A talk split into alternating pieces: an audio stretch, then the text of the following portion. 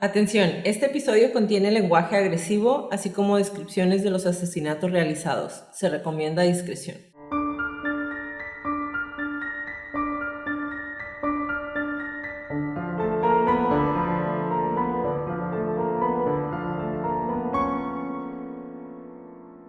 Hola a todos, bienvenidos a Crónicas de Crimen. Yo soy su host Jacqueline López y me acompaña, como de costumbre, Leti Mosqueda. Hi, Leti. Hi, Jackie. Queremos invitarlos a nuestras redes sociales, Facebook, Instagram y YouTube como arroba Crónicas de Crimen para que nos den follow. Ahí subimos toda la información y fotos de nuestras crónicas y a que nos compartan con sus conocidos. es la única manera de que más gente pueda escuchar nuestras crónicas. Comenzamos.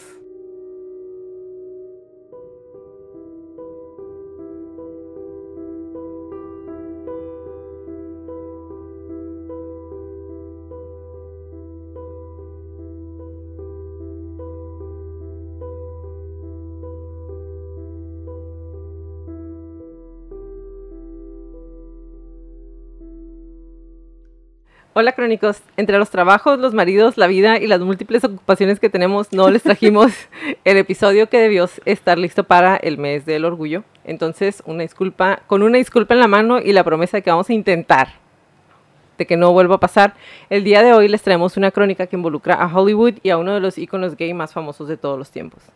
El 22 de junio de 1969, el mundo perdió a Dorothy, la gran Judy Garland, estrella de Hollywood y protagonista del Mago de Oz de 1939, murió de una sobredosis accidental a la edad de 47 años.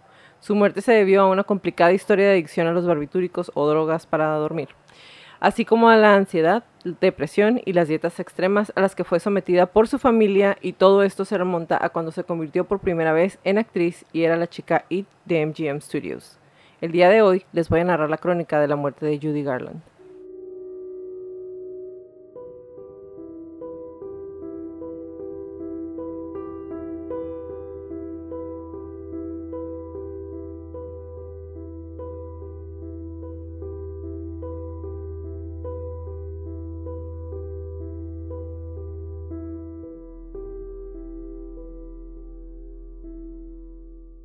¿Cómo te hizo sentir esta investigación? Como siempre, para variar. O sea, esta, toda esta temporada ha sido de que, what the fuck, Hollywood.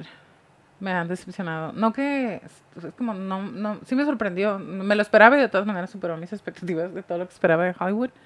Entonces, más de lo mismo que creo que ya lo he dicho como 700 veces esta temporada. Es como tristeza y, y un poco de impotencia y como coraje, berrinche, decepción absoluta porque sin dar spoilers, todo lo que le pasó es como, como por. Realmente no, no, o sea, no, nada debió pasar y las razones por las que pasaron 100% se pudieron haber evitado de alguna manera u otra. Exactamente. Entre su madre arrastrándola a realizar espectáculos a lo largo de su vida y empujándola a usar y luego a abusar de medicamentos recetados, era obvio que su madre estaba más preocupada por la carrera de Garland que por su salud. Esto fue algo de lo que Judy también se hizo eco de adulto y que finalmente la llevó a una muerte prematura y a una vida un tanto colmada de infelicidad. Garland nació como Frances Ethel Gum el 10 de junio de 1922 en Grand Rapids, Minnesota. Era la hija menor de Ethel Marion y Francis Avent Gum. Sus padres eran artistas de vaudeville, ¿Qué es vaudeville? Vaudeville. Son como los animadores o gente que hace como espectáculos en teatros que bailan, cantan y hacen como montaje así. Vaudeville. Ok. Eh, ellos se establecieron en Grand Rapids para dirigir una sala de cine que presentaba estos tipos de actos y um, ellos eran de ascendencia irlandesa, inglesa y escocesa. Baby, como la llamaban sus padres y hermanas, compartía el estilo o la obligación a la que la sometía su familia para el canto y el baile, porque esto lo hacía desde que estaba súper chiquitita. Su primera aparición fue a la edad de dos años y cuando se unió a sus hermanas mayores Mary Jane y uh, Suzanne Gum en el escenario del cine de su padre durante un espectáculo navideño y cantó el coro de Jingle Bells. Las Gum Sisters actuaron ahí durante los siguientes años acompañadas por su madre en el piano. La familia se mudó a Lancaster, California en junio de 1926 tras los rumores de que su padre tenía inclinaciones homosexuales y ya saben que en aquel tiempo eras gay y ya mejor desaparecete del mapa, ¿no? Sí. Entonces Frank compró y operó otro teatro en, teatro en Lancaster y Ethel empezó a administrar a sus hijas y a trabajar para que participaran en películas. Ok, entonces ya a los dos años.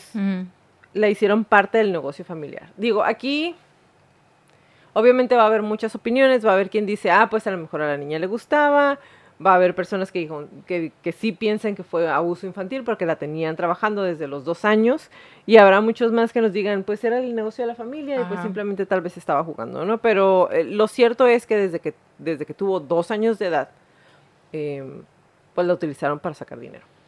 En 1928, las Gum Sisters se inscribieron en una escuela, bueno, las inscribieron en una escuela de danza dirigida por Ethel Meglin, propietaria de la compañía de danza Meglin Kitties.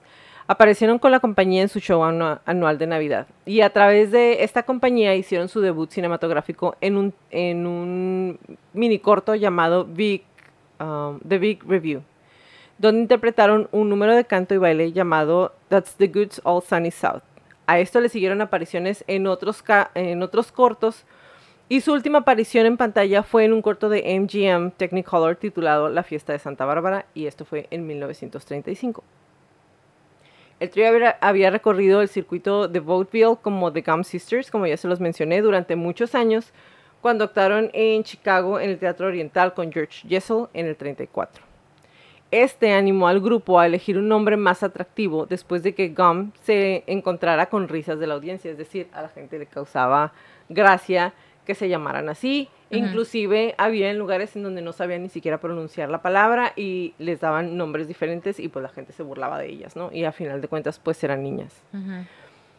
Entonces, aquí es donde viene como de dónde salió el apellido Garland o el nombre Judy Garland para ella.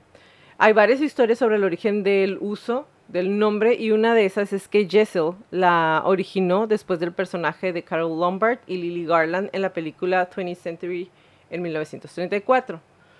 Este, esto fue en Chicago.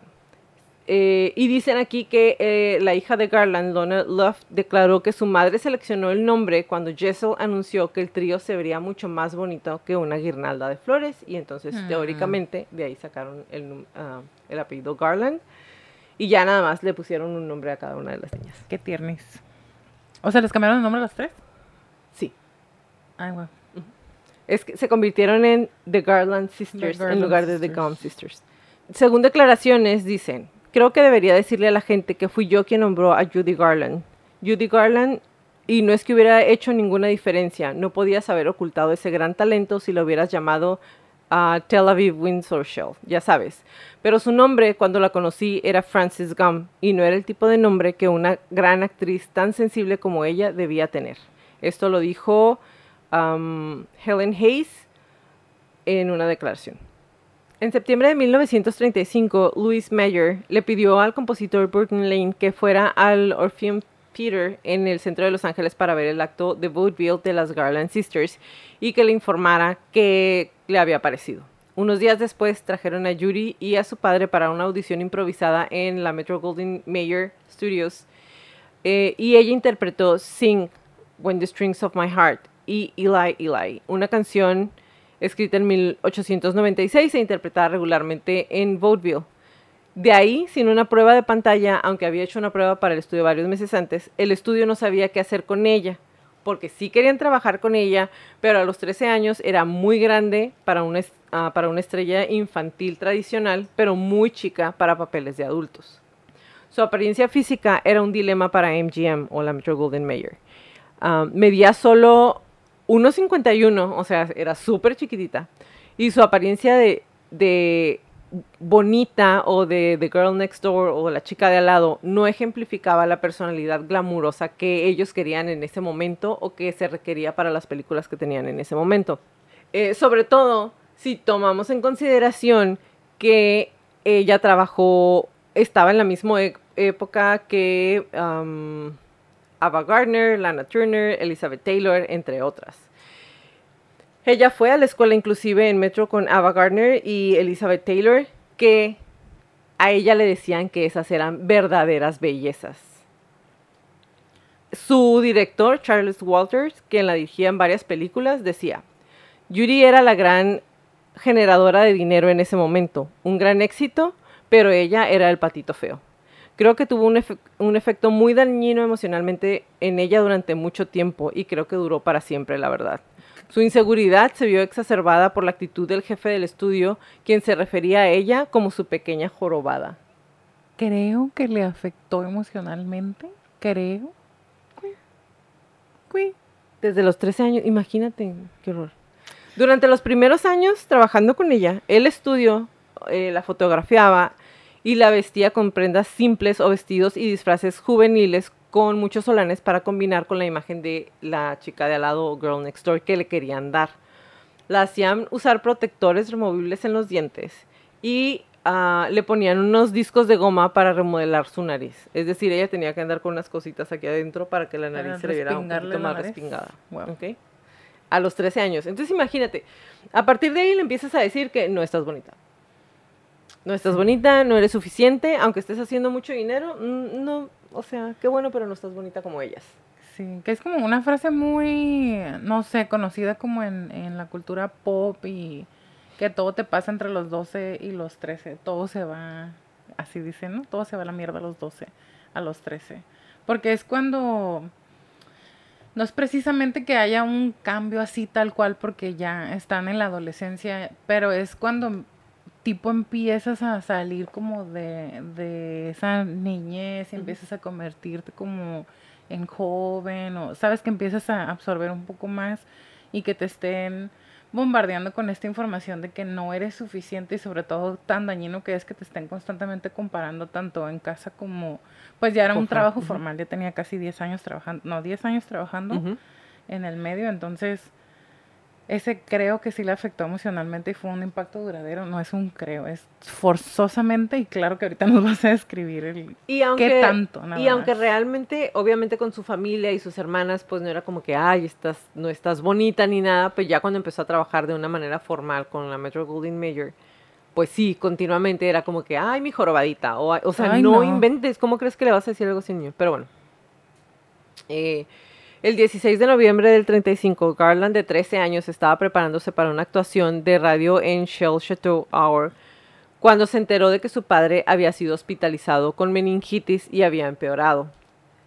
Le hablan por teléfono, ella ya sabe, va a salir a cantar, su mamá no le dice qué tan grave está su papá y su papá muere a la mañana siguiente a los 49 años sin que ella alcanzara realmente a ir a verlo otra vez, lo que la deja totalmente devastada. Ah, su canción para Shell Chateau fue su primera interpretación profesional eh, y era una canción que se convirtió en un estándar en muchos de sus conciertos, inclusive ya cuando era una mujer adulta. Ella actuó en varias funciones de estudio y finalmente fue elegida junto con Diana Durbin en el corto musical de Every Sunday. La película contrastaba el rango vocal de las dos em, y dejó al estudio impactado porque no creían que fuera a ser tan famoso y tan que hubiera que fuera a ocasionar tanto impacto entre la gente, exactamente. El primer largometraje de Judy fue cedido a Fox y se tituló Pigskin Parade, una comedia musical de tema um, de temática futbolista.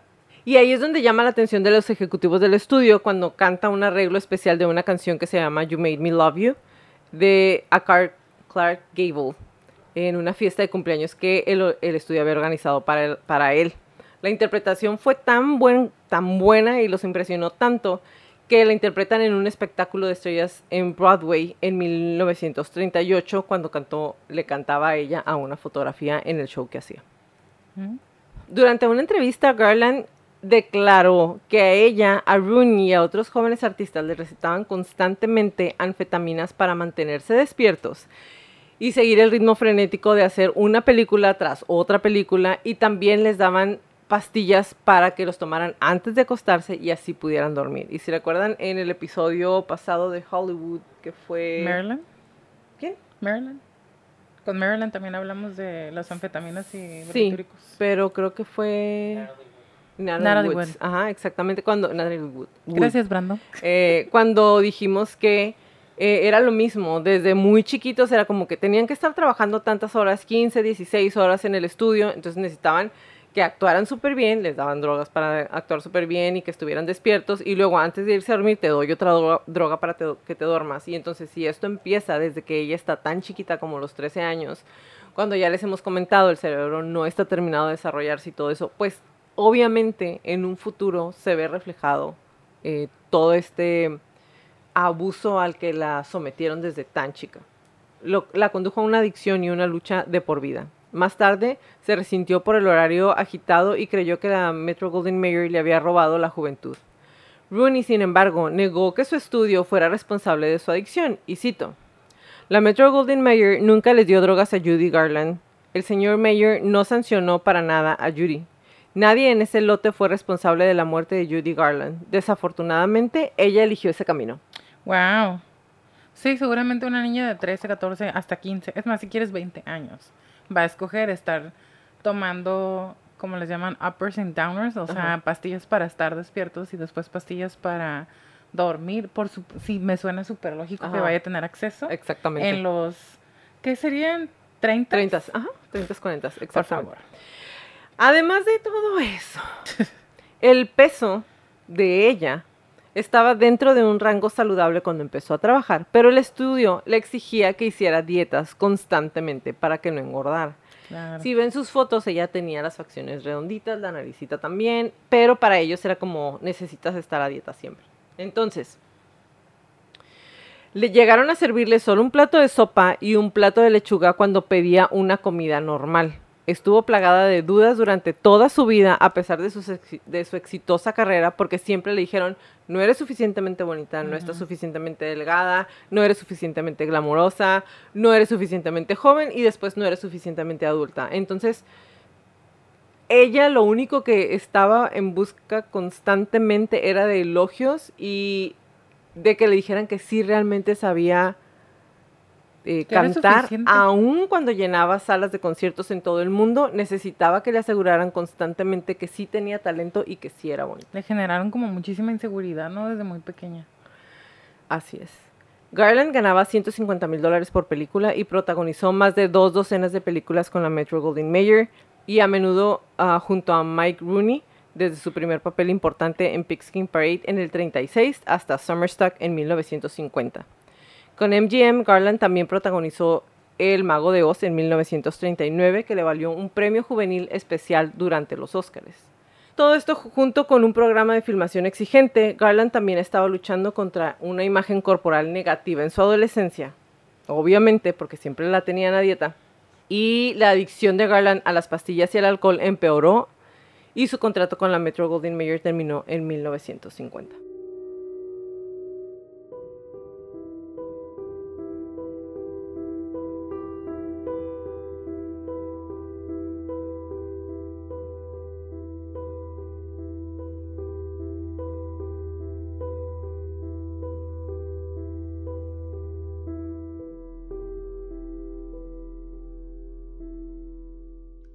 En 1938, cuando Garland tenía 16 años, fue elegida como Dorothy Gale en El Mago de Oz, que se estrenó en 1939. La película está basada en el libro infantil de 1900 de Frank Baum. En la película, ella canta la canción con la que sería identificada constantemente después, que es Over the Rainbow. Y aunque los productores Arthur, Fred y Mervyn Leroy habían querido elegirla para el papel desde el principio, el jefe de estudio, Major, primero trató de tomar prestada a Shirley Temple ah, de la 20th Century Fox, pero se negaron, obviamente. Mm. Luego se preguntó a Dina Durbin, pero no estaba disponible y esto resultó en que Garland fuera elegida finalmente. Garland se vistió inicialmente con una peluca rubia para el papel, pero Fred y Leroy decidieron no hacerlo poco después de la filmación. Su vestido azul a cuadros fue elegido por su efecto difuminado en su figura, es decir, eligieron ese print específicamente porque la hacía verse más delgadita. Ellos también pensaban que al mismo tiempo la hacía verse como más joven, como más aniñada. El rodaje inició el 13 de octubre de 1938 y finalizó el 16 de marzo de 1939 con un costo final de más de 2 millones, equivalente a 31 millones de dólares en el 2021. Uy, Con la conclusión de la filmación, MGM mantuvo ocupada a Garland con giras promocionales y el rodaje de Babes in Arms, dirigida por Bubsy Berkeley, y ella y Rooney fueron enviados a una gira promocional por todo el país que culminó con estreno en la ciudad de Nueva York el 17 de agosto del 39. Esto incluía un programa de apariciones de cinco espectáculos por día para cada uno de ellos. Yo no puedo... 16 años iban a cinco shows por shows. día. Te iba a decir, yo no puedo este trabajar, ir al gimnasio y grabar en el mismo día porque ya no puedo más. y ella se aventaba cinco shows y tenía 16. Así es. Los informes de que Garland se sometió a una dieta que consiste en cigarrillos, sopa de pollo y café son erróneos, como se aclara en el libro The Road to Us, The Evolution, Creation and Legacy of a Motion Picture Masterpiece. En ese momento Garland era antifumadora y se le permitía comer sólidos. Qué bueno que aclaran, ¿no? Sí le permitíamos comer sólidos No, porque sí están diciendo. Exactamente. pollito. Y, ah, sin embargo, en un nuevo intento por minimizar sus curvas, su dieta estuvo acompañada también de salidas a la natación y caminatas, además de juegos de tenis y badminton con su doble de acción, Bobby Cochet. Es decir, sí le permitíamos comer, pero sí tenía que andar en friega para poder mantener el peso que nosotros quería- queríamos que tuviera. Sí, y aparte que usaba, a lo mejor lo traes más adelante, usaba un corset Ajá. que era muy restrin- r- restrictive Restrictivo. Restrictivo. para que se viera más, no nada más más chiquita de cuerpo, sino más infantil. Exactamente. All together, todo, todo Al junto, mismo tiempo. Al mismo tiempo. Gracias.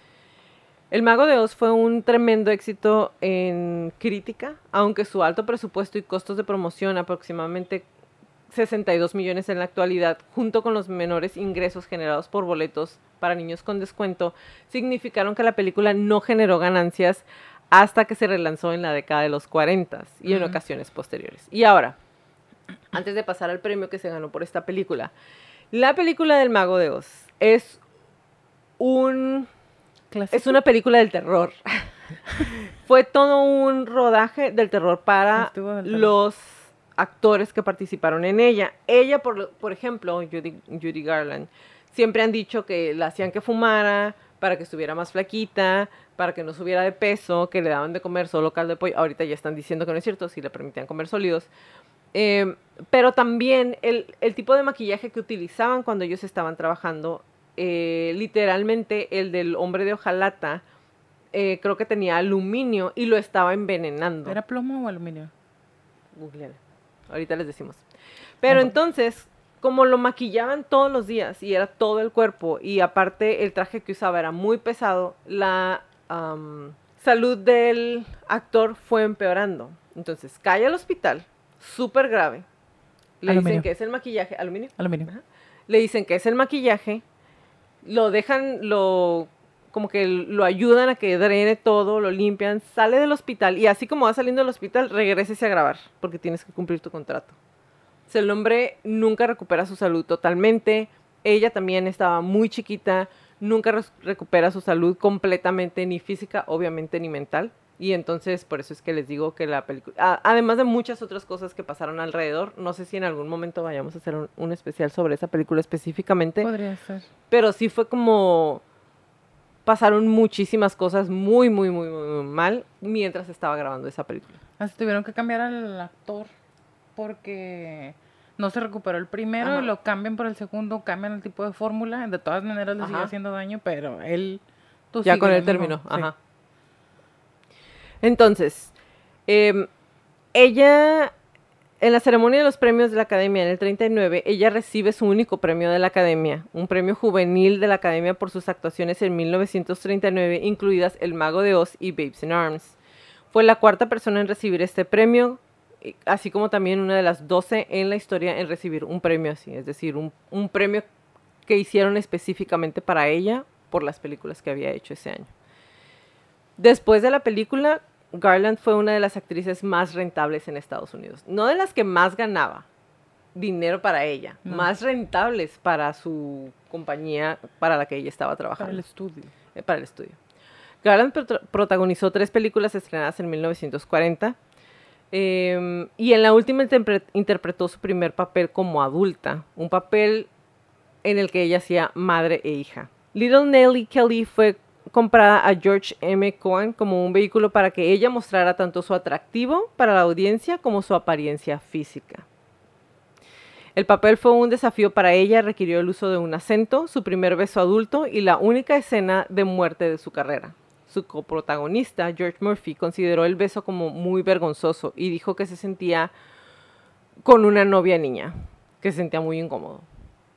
Durante ese tiempo, y ya sé, van a pensar, ¿por qué nos vas a platicar todas las películas? que sal-?" Porque en todas van a poder ver, como lo vi yo mientras estaba buscando la información, el tipo de violencia al que fue sometida toda su vida, desde los dos años que empezó a actuar. ¿ok? Durante ese tiempo, ella todavía era adolescente cuando experimentó su primer romance adulto serio con el líder de la banda, Artie Shaw. Ella estaba profundamente dedicada a él y quedó devastada a principios de los 40 cuando él se fue con Lana Turner. Garland comenzó una relación con el músico David Rose y en su cumpleaños número 18 él le regaló un anillo de compromiso. El estudio intervino porque en ese momento todavía estaba casado con la actriz y cantante Martha Ray. Háganme el fucking favor. Bueno.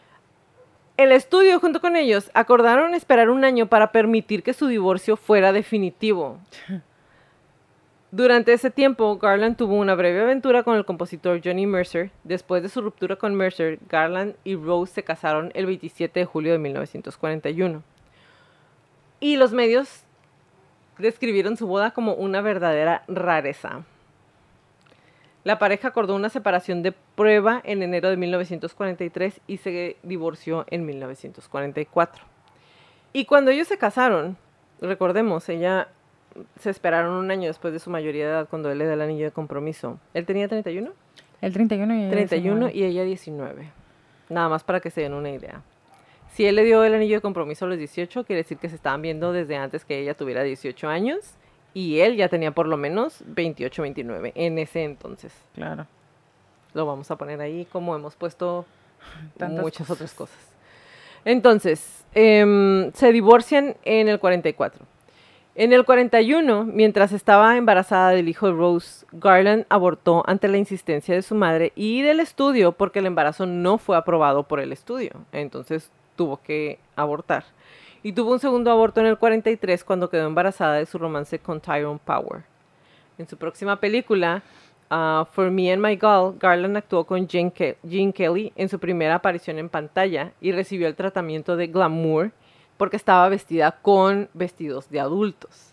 Su cabello aclarado también estaba recogido con estilo, es decir, ya la glamorizaron un poquito más como querían desde un inicio para que se pareciera a Elizabeth Taylor, Ava Gardner y todas ellas. Sin embargo, sin importar cuál glamurosa o hermosa pareciera en la pantalla o en las fotografías, nunca tenía confianza en su apariencia y nunca escapó de la imagen de la chica de al lado que el estudio creó para ella y que le hicieron que se grabara tanto en su cabeza desde que estaba tan chiquita. Sí. Una de las películas más exitosas de Garland para la MGM fue Meet Me in St. Louis, en la que presentó tres estándares: The Trolley Song, The Boy Next Door y Have Yourself a Merry Little, Little Christmas. Esta fue una de las primeras películas de su carrera que le dio la oportunidad de ser la atractiva protagonista. Vincent Minnelli fue asignado para dirigir y solicitó que la maquilladora Dorothy Pondell fuera asignada a Garland. Pondell refi- refinó su apariencia de varias maneras, incluida la extensión y la remodelación de las cejas, el cambio de la línea del cabello, la modificación de la línea de los labios y la eliminación de los discos de la nariz y las cubiertas dentales. Apareció tanto en los resultados que Pondell se incluyó en su contrato para todas sus películas restantes en la MGM. Es decir, Mm, wow. ella entra a trabajar con ella, le cambia la cara, aparentemente Por completo. por completo, y entonces la dejan trabajando con ella. Que esa película de Meet Me in St. Louis, si tienen la oportunidad de verla, está muy linda. Y a lo mejor algunos de ustedes ya vieron alguna escena. Sale en la película, uno de Sex and the City, es la película que le regala Louise from St. Louis a Carrie. Ajá. Y en, al- en la escena de Año Nuevo la está viendo Carrie. Esa canción, miren, la podría escuchar over and over and over, así como en repeat. Está súper bonito, canta súper espectacular. Judy Garland. Ok.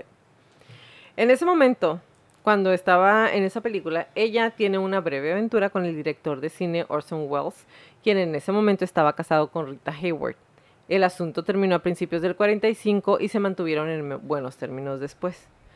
Durante el rodaje de Meet Me in St. Louis, Garland y Minelli tuvieron un conflicto inicial, pero entablaron una relación y se casaron el 15 de junio de 1945. Mm. Y el 12 de marzo de 1946 nació su hija, eh, Liza Minnelli. La pareja se divorció en el 51.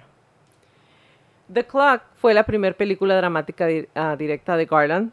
Robert Walker fue elegido para el papel masculino principal. Y aunque la película fue elogiada por la crítica y obtuvo grandes ganancias, la mayoría de los fanáticos del cine esperaban que ella cantara. Y no lo hizo. No volvió a actuar en un papel dramático que no fuera cantante durante muchos años. Las otras películas de Garland de la década de los 40 incluyen algunas como The Harvey Girls, um, On the Atchison, esas. en abril de 1948, durante el rodaje del Pirata, Garland sufrió una crisis nerviosa y fue internada en un sanatorio privado. Pudo completar la filmación, pero en julio hizo el primer atento contra su integridad física, haciéndose pequeños cortes en la muñeca con un vidrio roto. Durante este periodo pasó dos semanas en tratamiento en el centro de Austin Reeks, un hospital psiquiátrico en Stockbridge, Massachusetts. El Pirata o The Pirate se estrenó en mayo de 1948 y fue la primera película protagonizada por Garland desde El Mago de Oz que no obtuvo ganancias. Las principales razones de su fracaso no fueron solo su costo, sino también el costo cada vez mayor de los retrasos en el rodaje mientras Garland estaba enferma, así como la falta de voluntad del público en general para aceptarla en una película sofisticada. Después de su trabajo en The Pirate, co- coprotagonizó por primera y única vez con Fred Astaire, quien reemplazó a Gene Kelly después de que Kelly se rompiera el tobillo. Su película más taquillera fue esta y se llamó Easter Parade.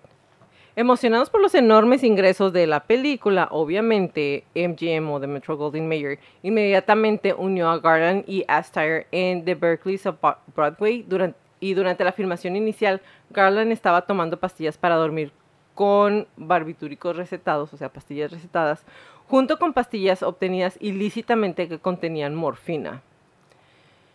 Por esta época también desarrolló un grave problema con el alcohol. Estos, en combinación con los dolores de cabeza por migraña, la llevaron a perderse varios días seguidos del rodaje.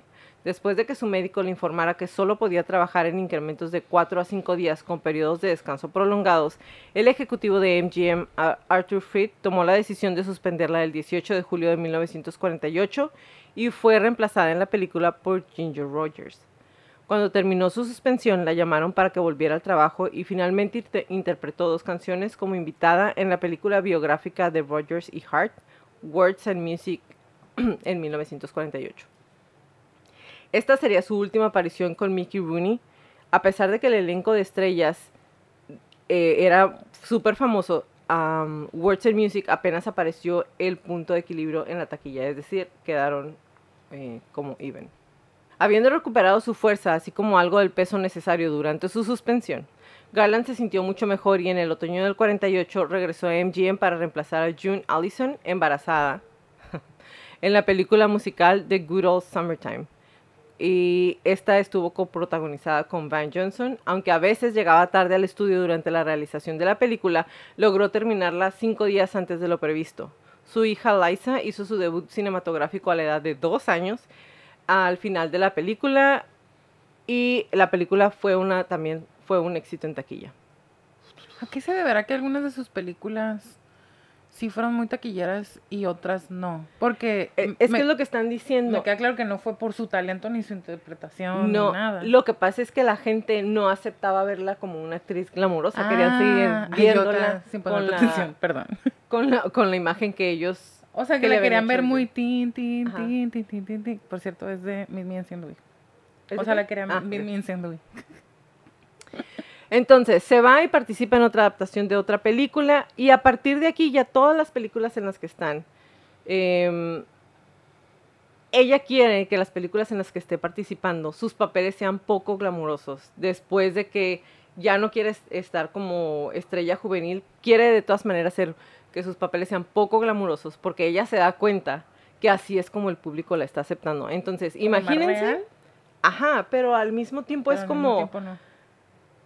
es más real, pero imagínate pensar, no me puedo arreglar porque la gente no va a ver mis películas cuando yo Porque la Cuando me arreglan tanto que yo siento que me veo glamurosa y guapa, pero a la gente no le gusta verme así. Entonces, imagínate la confusión en su cabeza. Aunque ya claro. es una adulta, en este punto es como...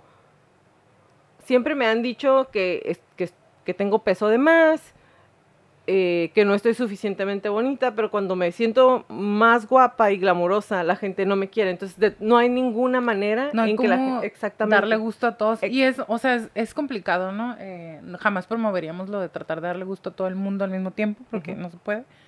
Pero, no sé, me imagino que para una, una actriz o una persona en, en el medio del entretenimiento ha de ser triple confuso, mucho más difícil. Y digo, aquí tenemos el ejemplo perfecto, ¿no? Con Judy Garland, pero también lo tenemos con Natalie Wood, lo tenemos con Marilyn Monroe, de las que hemos hecho nosotros nada más. Pero dense una vuelta por cualquier red social y ahí está. Y over bueno, and over. En esa película, en una de sus últimas películas, ella estuvo trabajando con Bobsy Berkeley y él era el que montaba todos los números musicales y empezó a decirle que no estaba, que no le estaba echando ganas, que qué poco entusiasmo tenía, que, falta de esfuerzo y ella va y se queja y dice, ¿sabes qué? Necesito que lo despidan porque no me está haciendo sentir bien. Entonces, al, al- a la par de que está pa- pasando esto, ella empieza a llegar tarde y a veces no aparecía porque estaba recibiendo tera- terapia electroconvulsiva para la depresión. Fue despedida del cuadro el 10 de mayo de 1949 y fue reemplazada por Betty Hutton, quien intervino para realizar todas las rutinas musicales puestas en escena por Berkeley.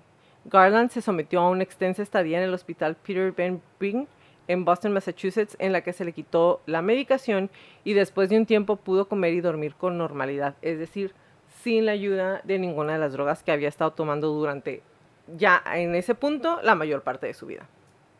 Garland regresó a Los Ángeles con más peso después de que estuvo internada y en el otoño de 1949 fue elegida junto con Gene Kelly en Summer Stock. La película tardó seis meses en completarse. Para perder peso nuevamente volvió a tomar pastillas y resurgió el patrón familiar de estar tomando pastillas para dormir, pastillas para despertarse, pastillas para bajar de peso.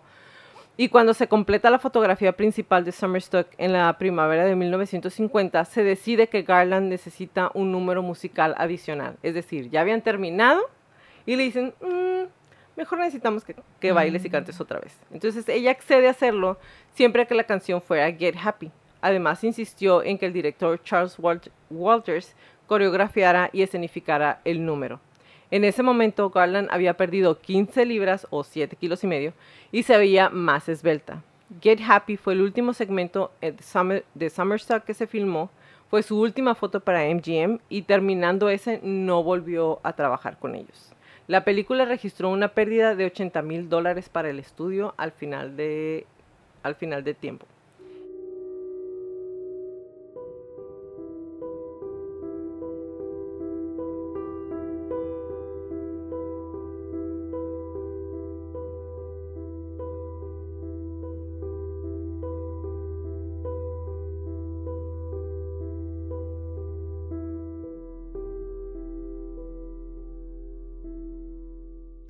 Su carrera cinematográfica ha eclipsado durante mucho tiempo su éxito como ar- artista discográfica, es decir, como cantante. Pero entre 1936 y 1947 ella ya había grabado más de 90 pistas o 90 canciones para Decca Records e hizo una docena de, de álbumes para Capitol Records entre 1955 y 1965. Las listas desde el 39 hasta el 67, trabajando con arreglistas tan importantes como Mort Lindsay, Nelson Riddle y Jack Marshall. Y estas grabaciones revelan su sensibilidad e inteligencia como intérprete en las canciones populares de Estados Unidos. Después de que los médicos le dijeran en 1959 que décadas de estrés por el exceso de trabajo le impedían seguir actuando, Garland organizó su mayor regreso con una serie de conciertos de una sola persona en todo el mundo. O sea, no se había hecho hasta ese tiempo. Y culmina en el Carnegie Hall de Nueva York. La grabación de dos discos de ese concierto, Judy at the Carnegie Hall, en 1961, reveló su intensa conexión con su público y resultó ser su álbum más vendido. Ganó cinco premios Grammy, incluido el álbum del año y la mejor interpretación vocal femenina, y pasó aproximadamente un año y medio en las listas, permaneciendo en el número uno durante 13 semanas. En álbum, el álbum nunca se agotó y Capitol Records publicó una edición del cuadragésimo aniversario en el disco en el 2001. Además, en el 2003 el álbum se, se consideró cultural, histórica y estratégicamente. Todo esto y se colocó en el Registro Nacional de Grabaciones. El 22 de, julio, de junio de 1969, la actriz nominada al Oscar, Judy Garland, estrella del Mago de Oz, Meet Me in St. Louis y Ha nacido una estrella, fue encontrada muerta a los 47 años de una sobredosis accidental. Una semana después, miles de sus admiradores, más de 21.000, abarrotaron las calles del Upper East Side de Manhattan para desfilar frente al féretro en donde se encontraba su cuerpo, vestido con el vestido hasta los tobillos que había utilizado en su quinta boda, puesta a la vista de todo el mundo para que desfilaran frente a él. La revista Times informó entonces en una historia titulada Fin del arco iris. Cuando murió, Garland era un ícono muy conocido para la comunidad LGBT en ese momento. Era una reseña, en una reseña de 1967 de una actuación que dio, el Times burlonamente señaló su popularidad dentro de la comunidad gay y citó a psiquiatras de Manhattan que supusieron que podía ser admirada como modelo de resiliencia. Sus problemas no eran ningún secreto, incluida la adicción a las drogas y los intentos de atentar contra su integridad, y canalizó su dolor en salidas creativas. Ella era el Elvis de los homosexuales, escribió Barry Walters en medio de noticias LGBT. Un símbolo de liberación emocional, una mujer que luchó por vivir y amar sin restricciones. Ella no podía hacerlo en su vida real, por supuesto, y tampoco sus fans, pero lo hizo en sus canciones y con ellas trajo consigo a cualquiera que se atreviera a, preocuparse demasiado. El 27 de junio de 1969, cuando la activista trans Silvia Rivera se enteró del funeral, se puso completamente histérica, recordó al historiador Martin Doberman en su relato de 1994 sobre el levantamiento de Stonewall. Es el final de una era, le dijo. La mejor cantante, la mejor actriz de mi infancia ya no existe. Nunca más Over the Rainbow. Esto lo dijo sollozando y continuó diciendo que no quedaba nadie a quien admirar. Había estado planeando quedarse en casa y encerrar y encender algunas velas como vigilia, pero a final de cuentas decidió unirse en Stonewall. Al principio, Rivera se preocupó sobre si eso sería de buen gusto. ¿Estaba acaso bien bailar con la martirizada Judy aún no fría en su tumba? Pero ella cedió, aceptó una belleza negra y se, y se dirigió hacia ahí. En la madrugada del sábado 28 de junio, la policía de Nueva York allanó el bar y esas redadas policiales eran típicas, pero en lugar de dispersarse como de costumbre, los objetivos de esa noche se defendieron y mientras los clientes y los trascendentes permanecían afuera, la multitud creció hasta convertirse en cientos. 50 años después, los expertos aún no saben exactamente cómo las cosas se volvieron violentas, pero algunos creen que Novak estuvo directamente involucrado. Una teoría dice que cuando un policía trató de ponerla en una camioneta de la policía, ella se defendió uno de los actos de resistencia que desencadena una cadena de actos de resistencia similares.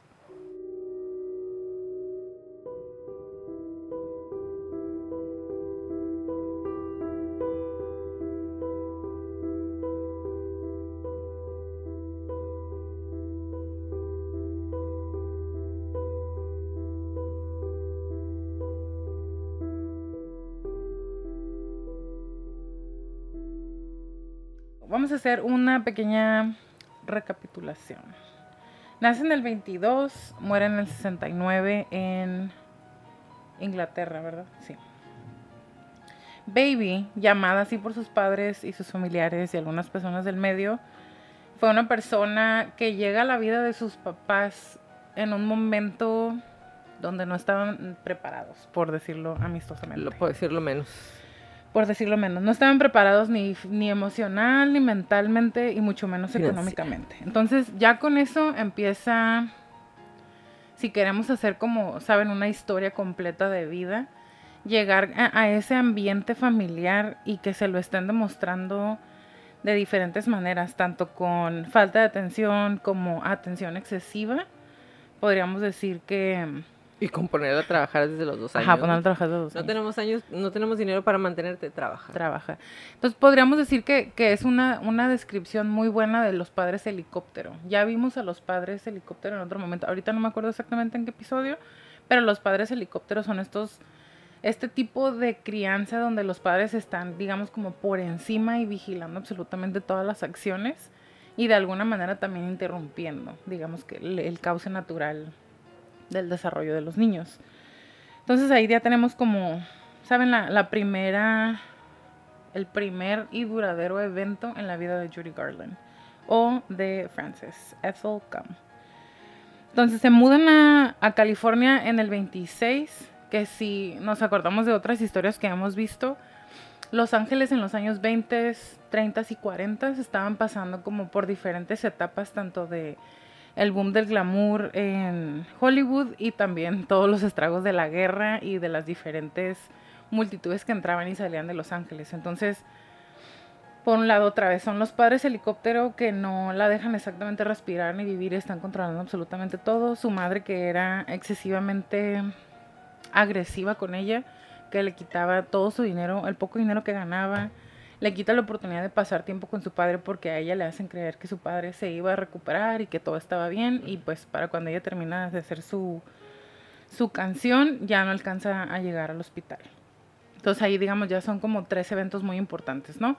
Su llegada, que se mudan a California, que quieran o no para, para una chica eh, pequeña que apenas se está tratando como de formar de alguna manera su vida o su red y que la muevan a un lugar y que sigan sin darle como este soporte emocional, pues es como bastante disruptivo, ¿no? Para el desarrollo. Agréguenle que la razón por la que se movieron es por los rumores de la homosexualidad de su padre. Entonces llega a, lo, a la adolescencia, trabajando muchísimo con los padres helicóptero, le quitaban todo ese dinero, era el, el patito feo, perdón, eh, le decían mi pequeña jorobada, le estaban intentando cambiar su rostro, todas sus facciones, con, con- entre maquillaje, que el cabello, que la ropa, que el corset, los discos para la nariz, lo de los dientes. Es como un bombardeo constante que es un ataque hacia la, hacia la identidad de la persona Así que es. apenas se está formando. Y decirle, se me hace muy como gracioso, no jaja, sino como raro, que ese, estar en ese limbo por, un par de años de no eres lo suficientemente adulta como para ser adulta o una estrella madura, pero ya estás demasiado grande para ser una estrella infantil. Entonces otra vez es el algo que ella no puede controlar, ¿saben? Su edad.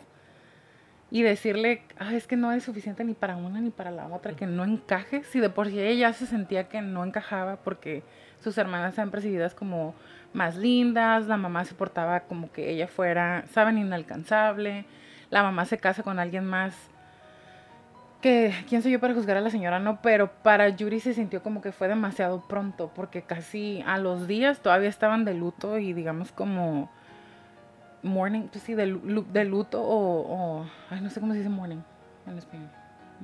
The death, the- de luto por la muerte de su padre y el señor este ya llegaba de visita con la mamá y se la llevaba. Ay, para que le dé el aire y se distraiga, me lo voy a llevar de paseo. Y, ¿saben? Y para, para Yuri, no era que su papá fuera el más genial o, o la tratara muchísimo mejor que la mamá, pero era su única conexión parental porque se llevaba mucho mejor con él. Entonces, tan insegura por su apariencia, tan insegura por su voz, tan insegura de su papel en- o su rol en la familia, en la vida.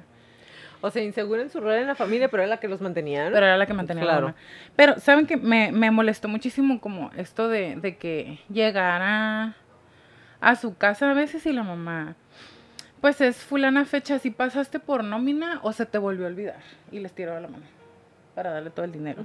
Entonces, tan insegura por su apariencia, tan ansiosa, apodada el patito feo, mi pequeña jorobada, empieza a desarrollarse y tampoco es suficiente porque otra vez la querían encasillar en ciertos papeles, entonces que ella se empezara a desarrollar físicamente tampoco era bien aceptado. Le empiezan a dar las anfetaminas para que esté despierta, activa, que tenga suficiente energía. Y después los barbitúricos para que se pueda dormir. Dormir. Entonces, estas dos. Me voy a dar vueltita. Estas dos sustancias, las anfetaminas son, digamos, drogas que impactan o que, ¿cómo se dice? Que afectan directamente el sistema nervioso central. Porque las anfetaminas tienen una estructura química parecida a la adrenalina. Algunos ejemplos, así nomás, ¿no? Medicamento para el trastorno de déficit de atención, el crack, el meth y el speed. esas son anfetaminas, ahí nomás. Se utilizan para diferentes enfermedades como de manera muy controlada, pero también son drogas sintéticas bastante fuertes. Y después, los barbitúricos son un medicamento que se utiliza para disminuir la actividad cerebral, otra vez se va contra el sistema nervioso central. Entonces, estás como bombardeando el sistema nervioso central de dos maneras que son totalmente contrarias. Totalmente contrarias, ajá. Están luchando uno Están luchando una, porque se quedan por, por varias horas ambos, ambos dos, ambas dos sustancias. Entonces, ajá. Sí, son de acción prolongada. Son de acción, Son de acción prolongada, O sea, van liberando. Ajá. Sí, exactamente. Y cabe mencionar que los barbitúricos son liposolubles, es decir, se disuelven con facilidad en la grasa del organismo. ¿Cuál grasa tenía Judy Garland Ah. para que se disolvieran en su organismo? Eso es todo. En cuanto a las drogas. Antes de seguir con lo de sus adicciones y todo eso, quiero mencionar que The Wizard of Oz, a mí me parece, si es una película de terror, está muy buena. Y mi papá y yo hicimos el experimento de verla al mismo tiempo que, que escuchábamos The Dark Side of the Moon. Que es- lo pueden hacer pair en cuanto el león hace como el roar de MGM. Si le ponen play a Dark Side of the Moon, se supone que se hace, que se sincronizan y que de alguna manera la música hace match con todo lo que está pasando y puede como agregarle contenido o información a todo lo que está pasando. Pink Floyd dice que definitivamente no era la intención. Y si me preguntan a mí, pues sería como muy metacomunicación, sí, en realidad. Si hay algunas que se hace sin con algunos movimientos o digamos los tiempos encajan muy bien, pero así tal cual no, pero es una experiencia bastante agradable. Está una persona, otra vez, que no era bien aceptada en su familia, que no estaba segura de su papel o su rol en la familia, en la sociedad, en los medios, que la estaban drogando constantemente o, digamos, no pongamos culpa, estaba ella consumiendo drogas por alguna u otra razón, de alguna manera las consiguió. Agréguenle, ya nos contó Jacqueline, que en dos ocasiones la obligaron a terminar embarazos, que más allá de si los quería o no los quería, ella fue obligada por cuestiones de contrato. Entonces ahí, saben, aunque ella haya dicho no, no me conviene o no, no los quiero, de todas maneras, que haya sido por obligación de contrato, ya te está como quitando autonomía. Entonces es más de lo mismo, más de casi casi anularla como persona y que ella nada más fuera como un personaje Y- o, o y- un medio de Y no, dinero. sorry, sorry por interrumpirte. Y no nada más en, en cuanto a los embarazos, digo, también en cuanto a las relaciones, es como te vas a esperar un año porque él apenas se está divorciando y entonces Sí. puedes tener otro novio y luego, ah, ya pasó un año, ya, ya, te con puedes él. casar, sí, exactamente. Y bueno, hay varios reportes de que ella fue víctima de crueldad física o abuso físico en sus matrimonios, en dos de los matrimonios, pero al mismo tiempo los esposos alegaron en algún momento que fue como tipo en defensa personal. Digo, si, si ella estaba otra vez constantemente con, con las drogas que son tan opuestas, y está sin comer, está sin descansar, está sin, ¿saben? Otra vez, toda la inseguridad, la ansiedad, la depresión. No digo que se justifique, pero de alguna manera sería fácil entender por qué podrían haber llegado a la violencia. ¿De dónde viene? de dónde viene. Y agréguenle pues los múltiples, múltiples reportes de que en ese tiempo la única manera o, o la moneda que había como para que te dejaran participar en ciertas películas pues era tener relaciones con los diferentes directores o los productores o ejecutivos de, de pues no sé, de las, ¿cómo se llama? De los estudios. Entonces, ¿qué podemos esperar de una persona que fue orillada de alguna u otra manera a que estuviera constante en este constante lucha contra ella misma, contra su medio, contra, saben, contra todos, otra vez, y las dos drogas tan importantes que estaban entrando a su sistema constantemente? No, no, se siente como si no hubiera tenido ningún solo momento de paz. Ella sí fue feliz. Tuvo a su familia, quería muchísimo a sus hijas, las tuvo que dejar en varias ocasiones. Hay personas, depende de quién le preguntes, qué libro leas, qué película veas o qué podcast escuches, abandonó a sus hijas o las dejó encargadas o no las veía tanto porque estaba siempre trabajando. Hubo, hay una época en su vida en la que hizo nueve películas en siete años. Nueve películas en siete años. En la actualidad se avientan una película en dos años. Y después es casi un año o medio año de estar como en de descanso. No, en, en el, ¿cómo se dice? cuando En- andan viajando para ajá, las gira. presentaciones. Entonces, Promoción. Ajá, promoción. Que me puse a pensar, ¿no? Un momento de sí, pero como tratando de entender eh, cómo nueve películas en siete años. Ah, pues que a lo mejor la producción no era tan, tan pesada, no había tanto CGI, mucho de la película pues es como estar acomodando, quitando el set, poniendo el set, viajando a diferentes ocasiones, pero al mismo tiempo es ahorita hay muchísimas más, muchísimos más recursos Así y es. maneras. Ajá. Entonces, ya en aquel entonces mucho era literal la mano de construyete el barquito, construyete el carrito, construyete el set del tren, todo a mano y mueve No, la mano. Y, Y súbete. aparte de eso, o sea, ellos estaban 15, 17, 18 horas diario en el set. Y acuérdense que antes no, o sea, los medios de transporte sí eran buenos, pero no eran igual de buenos que ahorita. No había tanta comunicación entre una ciudad y la otra como hay ahorita. Entonces todo lo que hacían era tener que trasladarse. O sea, era súper más cansado que en este momento. Exactamente. Y bueno, ¿cuál sería el perfil psicológico de Judy Garland? Me encantó que estuve buscando mucha información a ver si algunos otros psicólogos o asociaciones o incluso la APA, the American Psychology Association, habían hecho como un... Ay, Judy Garland tenía este trastorno mental. No hay. No. Y yo estoy de acuerdo. Yo pienso que, o sea, sí quizá tenía algún trastorno del estado de ánimo, pero yo se lo adjudicaría al- a los medicamentos, a las drogas, al alcohol. Em, Y a la morfina. a la morfina que le estaban dando. Sí, sí me puse a pensar como, ay, a lo mejor tenía un trastorno límite. No, la verdad no. O sea, no es que fuera una persona estable, pero es, tenemos que tomar en consideración, como siempre les digo, el medio. Es el medio de las películas de Hollywood, es otra vez toda la lucha interna, toda la lucha contra el medio. Sus, sus esposos, uno de ellos le estuvo robando dinero, otro de ellos no pagó los impuestos, con otro de ellos el, no fue el último, fue el penúltimo. Se quedaron prácticamente, ¿sí fue el último? Sí, se quedaron prácticamente en la calle porque no hubo buena administración. Tampoco ella estaba ganando muchísimo dinero y seguían gastando, gastando, gastando. Ella empezó a subir muchísimo de peso. Otra vez había, hay muchas cuestiones que si nos ponemos a analizar, no es que se justifique la inestabilidad de las relaciones, pero hay una explicación y no puede ser forzosamente relacionada con algo nada más de Judy Garland. Sí. No es que ella estuviera causando todo eso, es todo lo que estaba pasando al mismo tiempo y no lo voy a dejar de repetir, la dependencia que tenía de sustancias. Pues es que a final de cuentas, la mayoría de las personas, si no es que todas las personas con las que estuvo, tanto con las que estuvo casada, como su familia, como los productores, como los estudios, pues básicamente la utilizaban para agarrar dinero. Sí. O sea, la estuvieron explotando durante todo, literal, desde que tenía dos años. Entonces.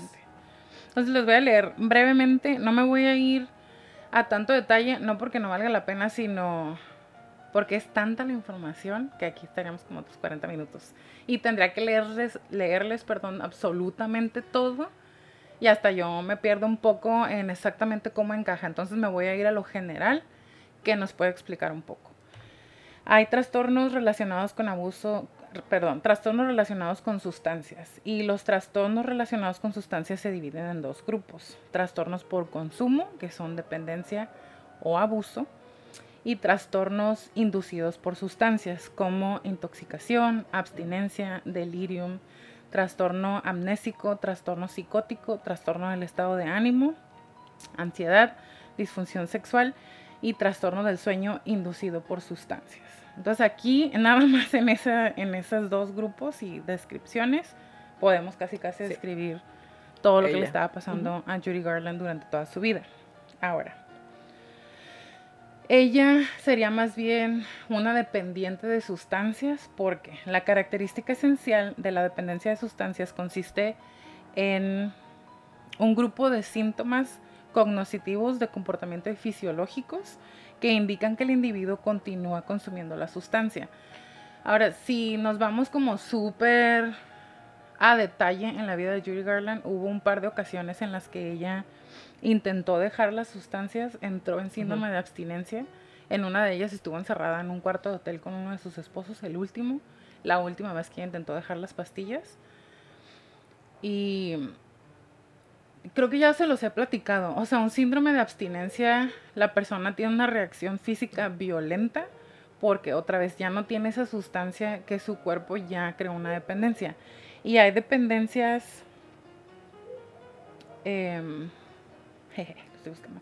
Hay dependencias fisiológicas, que es cuando la dependencia de sustancias se acompaña de signos de tolerancia o abstinencia. Y hay sin dependencia fisiológica, que es cuando no existe evidencia de tolerancia o abstinencia. Y es más bien un patrón de consumo compulsivo.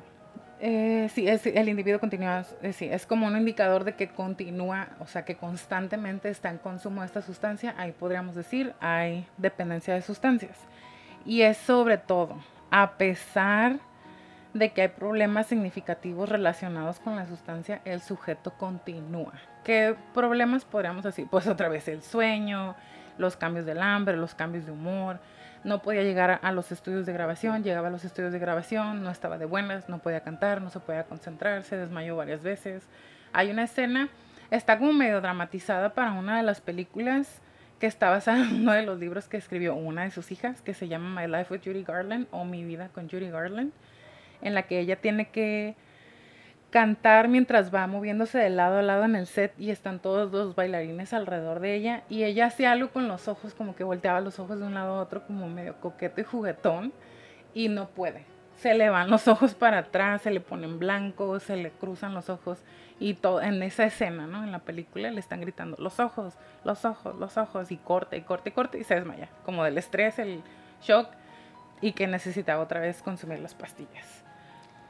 Qué horror. Ahora, el diagnóstico, ya sé, el diagnóstico de dependencia puede ser aplicado a toda clase de sustancias, excepto la cafeína.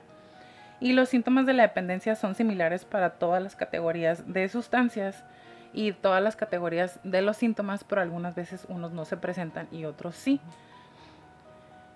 Y bueno, en las sustancias son 11 diferentes clasificaciones, pero para no leérselas todas están por supuesto el alcohol, que ella lo estaba consumiendo, los opioides sedantes y los hipnóticos ansiolíticos. O sea, ella está, las anfetaminas también. Ella estaba consumiendo varios de los que están como en la lista de los no-nos, según el manual diagnóstico. Y todo esto está basado en el DSM-4, aunque para su tiempo estaban en el 2. Pero no tenemos el 2, entonces nos quedamos con el 4.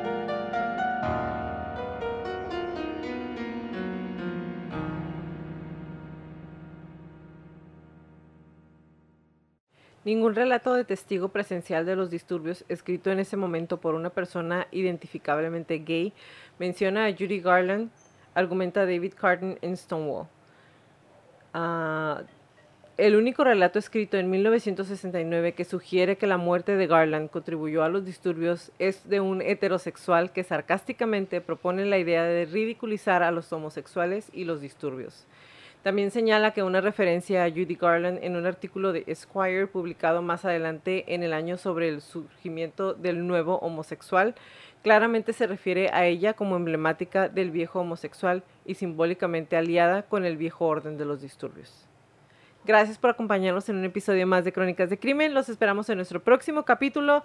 Si les gustan nuestras crónicas, por favor, mándenos un no es cierto, regálenos un review en iTunes y en Spotify y suscríbanse a nuestro canal de YouTube, regálenos muchos likes y recuerden si tienen alguna crónica que quieren que aparezca en la lista de nuestras próximas temporadas, le vamos a dar una oportunidad a las de terror. Lo sigo pensando. Pero específicamente una que varias veces varias personas te han pedido o no. No lo sé. Está bien. Todavía no lo sé. Eh, pero mándenos más del terror. Le voy a dar la oportunidad. Es más, voy a pensar en darles la oportunidad porque yo soy muy miedosa. Eh, pero si tienen una, mándenos un correo a info arroba crónicasdecrimen.mx. Como lo repetimos en todas las crónicas, crean los instintos siempre. Si algo no se siente bien, si algo me dice que salga corriendo, vete. Es mejor parecer paranoica y estar a salvo a quedarte y poner en peligro tu vida. Ahora sí, bye Leti. Bye Jackie, bye Crónicas. Toda la redacción y búsqueda de esta crónica fue hecha por mí, todo el perfil clínico fue realizado por Leti Mosqueda y toda la música es por Kevin MacLeod.